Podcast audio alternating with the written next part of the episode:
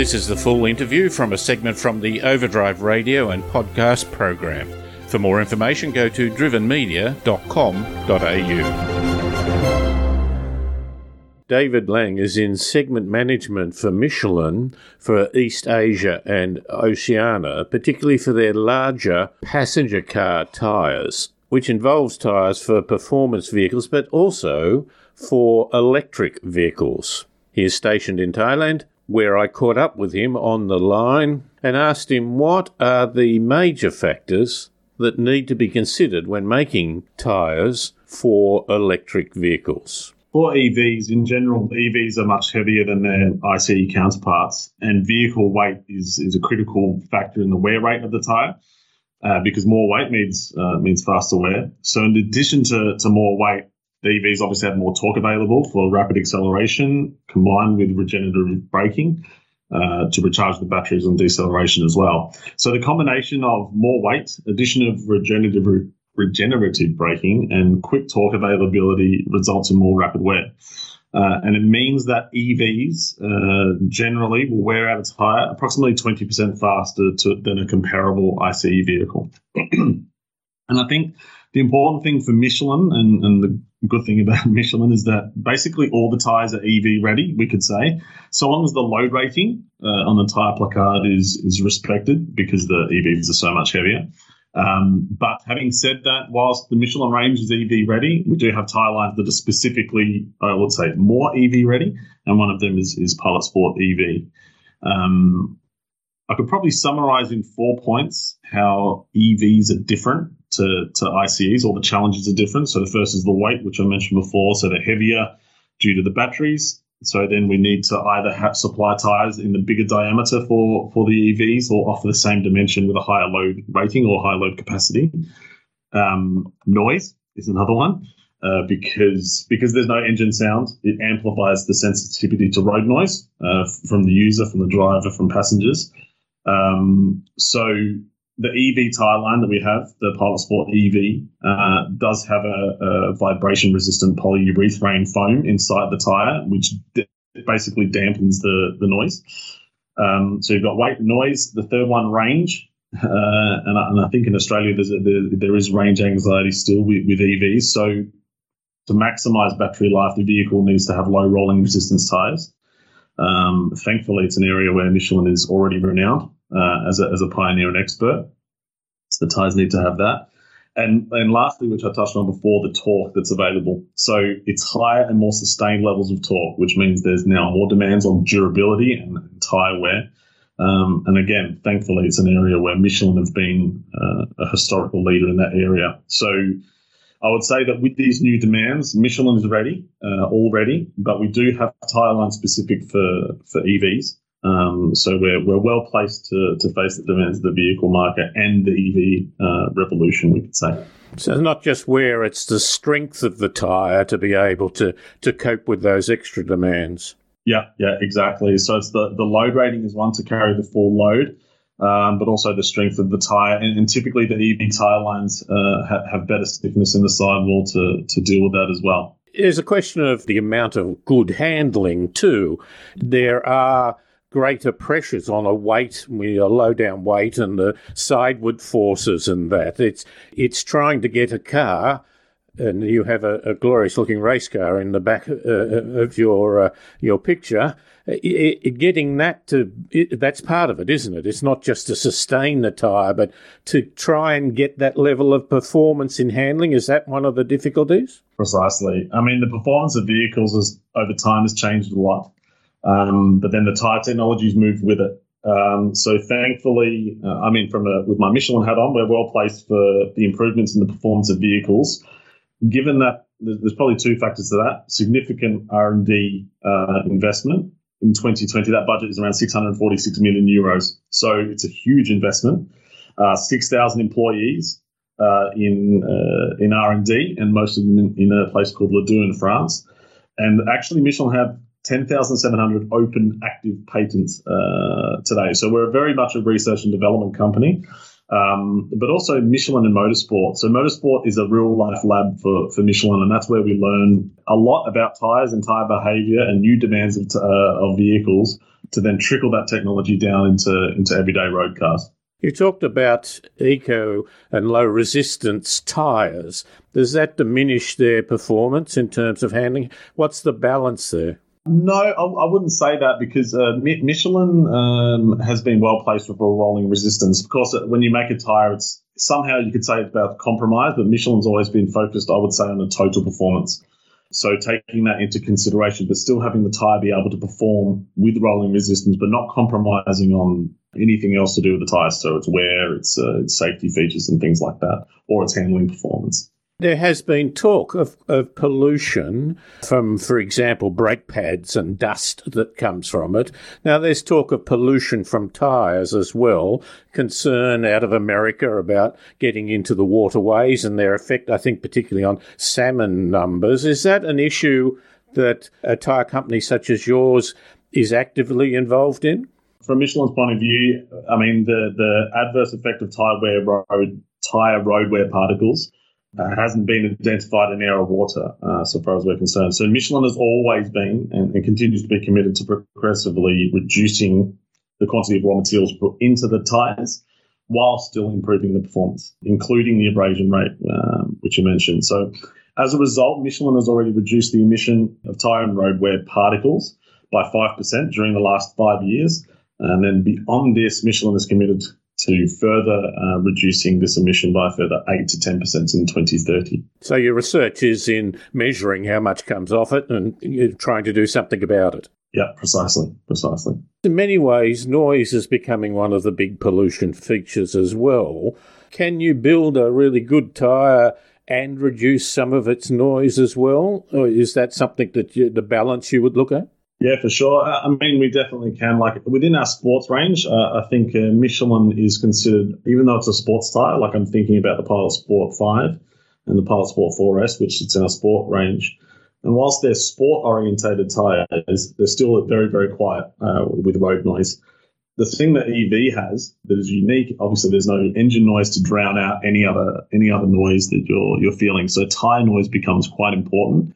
Uh, and where the EV range for Michelin does have that uh, the the foam insert, we could say to to reduce that noise and the vibration. So the the experience in the cabin is is a lot more pleasant because they find in buses that are now electric vehicles, people become aware of the noise from the bearings and the and the drive shaft, and and of course the things like garbage trucks become much more aware of that loading. That do you think that was something that will evolve that you that tire companies will try and push even further because electric vehicles has made us more aware of it within the cabin? Yeah, for sure. And I think uh, I mean Michelin as a company has been always fairly focused on noise reduction. I mean, we have tire lines that are focused on noise and comfort, like the Primacy range, for example. Um, so Michelin already, I guess, would we could say be equipped for for that sort of thing. And some of the noise, I mean, it sits within tread pattern as well. Tread pattern design is, quite important to reduce the amount of uh, because when you when you look at a tire, actually, there's different spacing between the tread blocks. Um, so you're creating a different noise at different times. Uh, we could say like these micro noises, but the thing is not to have that uniform uh, I guess, tread pattern because that's what makes or amplifies noise. Like a, we could liken it to a mountain bike tire, for example. a mountain bike, you can hear it coming down the road uh, fairly easily because all the tread blocks are uniform. So if you're able to move the tread blocks, you, you create noises at different frequencies at different times. So you actually reduce the, the noise. So that's an on-road noise, I would say.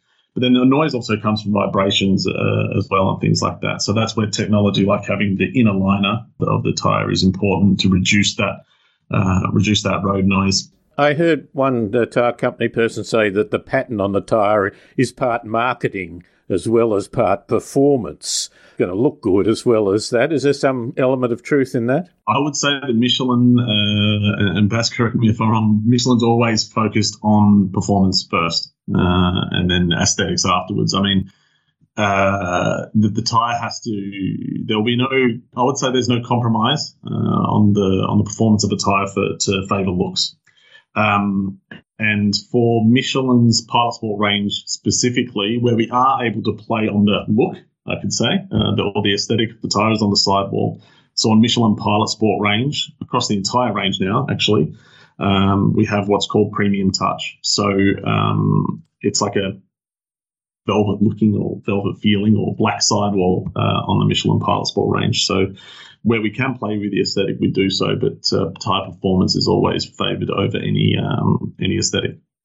We have very low profile tyres. Is that being pushed because of performance? But in many ways, it becomes a bit harder to make them smooth over, you know, joins in the road. I'm not talking about off road or anything, but that, that notion of getting, I think, great looks, but also very high performance from low profile tyres. Is that essential? Do you think we might given the no, you know the lack of noise from an EV, we might then go back to perhaps a bit more uh, depth in the sidewalls. And so, uh, having recently travelled to to Ladoux, our research and development centre, actually, this is a this is a question I had as well. But actually, what we'll see, especially with electric, is higher rim sizes and, and less uh, less sidewall. Um, because there's less rolling resistance, generally speaking, for the higher rim sizes. So less rolling resistance plays into to EV and where the market is going. Um, the exact technical reason, I couldn't sit here and tell you the specifics, to be honest. But uh, I think the heat buildup and, and, things like that is less on a less on a um, low profile tire. So uh, I mean, you can see tires getting um, bigger and bigger in size and uh, thinner, wider. And when you compare it to the vehicles of the 60s and 70s, it's completely completely different. So uh, it's interesting. A colleague of mine races a 1970 Holden Monaro.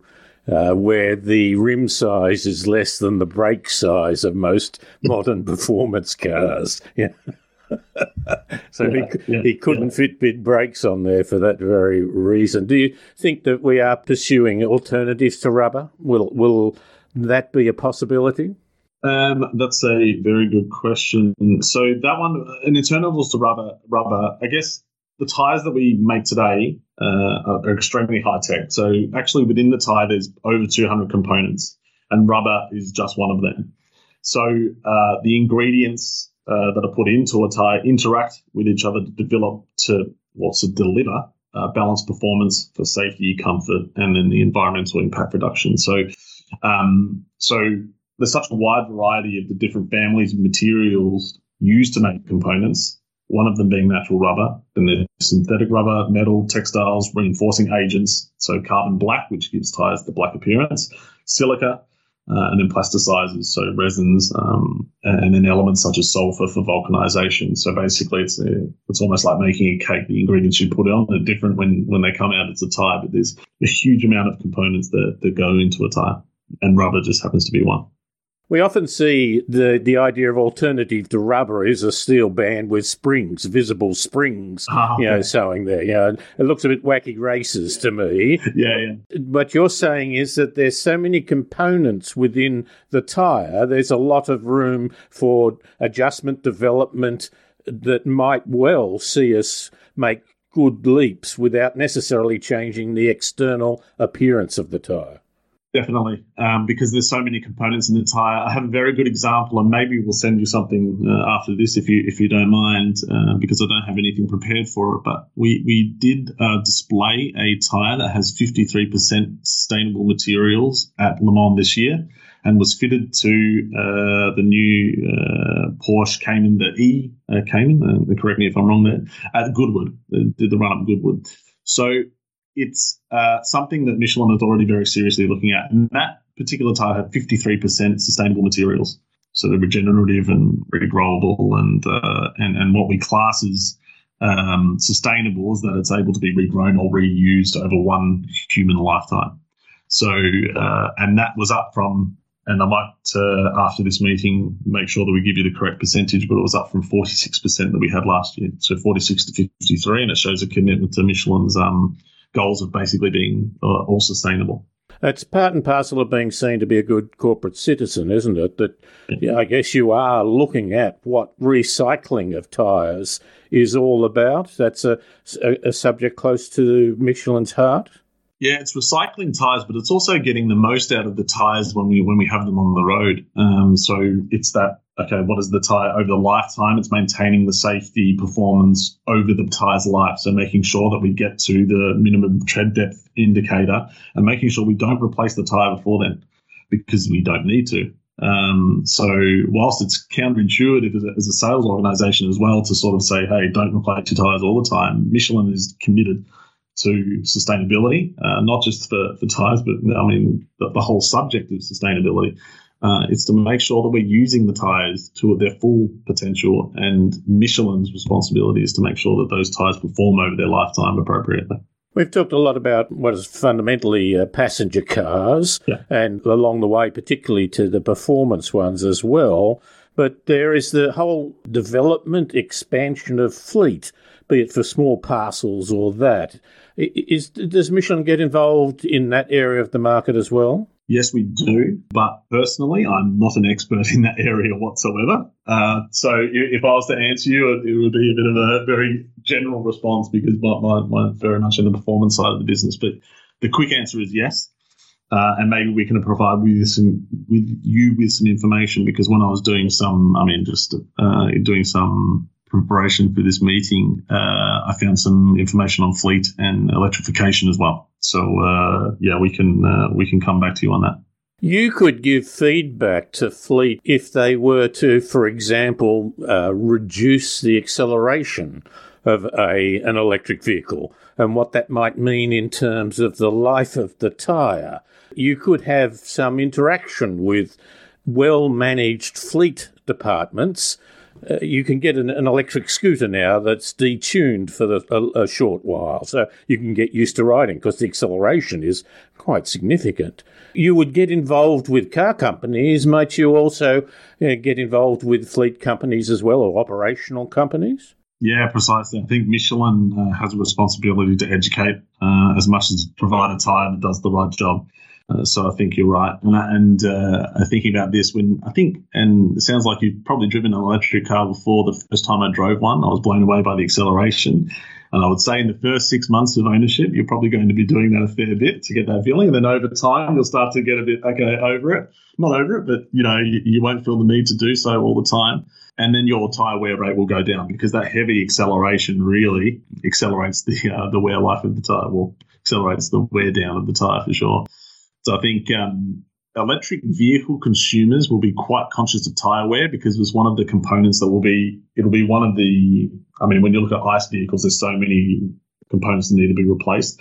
When EVs fully come in tires will be one of not many that need to be constantly maintained. So it'll be a high, probably one of the bigger costs I guess of running an EV uh, actually as well. So people will be quite conscious of wear life. It's more apparent. We talk about feedback maybe even to companies you know, we're now getting a huge amount of graphical feedback in cars. In fact, I'm doing a, an exercise with a professor and a, a range of other people on the human machine interface. And one of them might well be some feedback on how well you've used or abused your tyres. We get feedback on fuel use. Might we also get feedback on if you keep going at this stage, you will need to replace your tyres? That's the sort of education, not didactic, not lecturing people, but trying to inform people. It's an interesting point you raised. There, there are particular ties uh, for Tesla that have a Bluetooth receiver. Uh, so the new uh, Tesla Model S Plaid uh, has Bluetooth receivers in the tire. So connectivity in tires is uh, most definitely on the Michelin radar. In terms of the feedback uh, that it gives you within the car, um, I'm not familiar with it today.